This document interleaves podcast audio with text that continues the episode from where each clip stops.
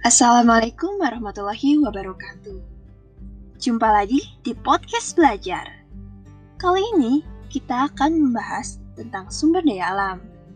Seperti yang kalian ketahui, kita sebagai makhluk hidup sangat membutuhkan sumber daya alam. Nah, apa sih sumber daya alam itu? Sumber daya alam atau SDA adalah segala sesuatu yang berasal dari alam yang dapat digunakan untuk memenuhi kebutuhan hidup manusia. Sumber daya alam terdapat di mana saja, seperti di dalam tanah, air, permukaan tanah, udara, dan lain sebagainya. Contoh dasar sumber daya alam seperti barang tambang, sinar matahari, tumbuhan, hewan, dan banyak lagi lainnya. Dilansir dari situs Kemdikbud, Sumber daya alam terbagi menjadi dua jenis, yakni sumber daya alam hayati dan sumber daya alam non-hayati. Sementara, berdasarkan sifatnya, sumber daya alam terbagi menjadi tiga macam, yakni sumber daya alam kekal, sumber daya alam yang dapat diperbaharui, dan sumber daya alam yang tidak dapat diperbaharui. Berikut penjelasannya. Sumber daya alam hayati Sumber daya alam hayati adalah sumber daya alam yang berasal dari makhluk hidup. Sumber daya alam hayati bisa berasal dari hewan maupun tumbuhan.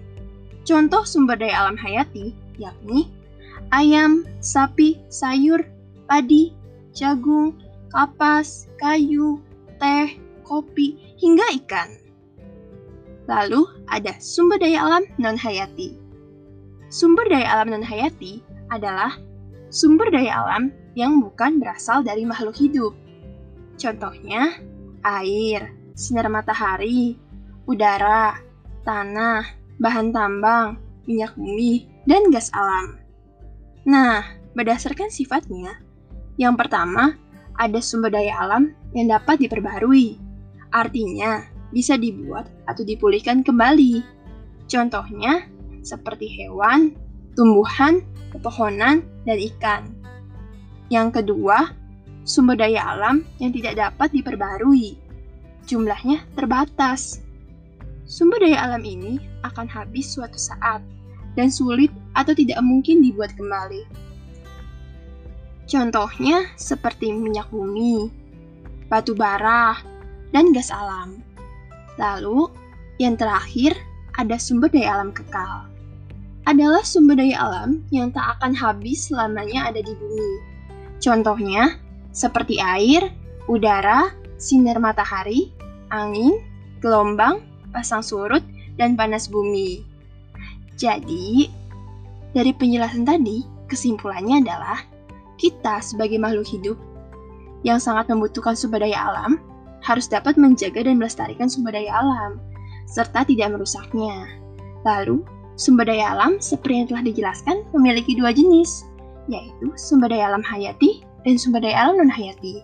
Sedangkan, berdasarkan sifatnya, ada tiga, yaitu sumber daya alam yang dapat diperbaharui, yang tidak dapat diperbaharui, dan sumber daya alam kekal.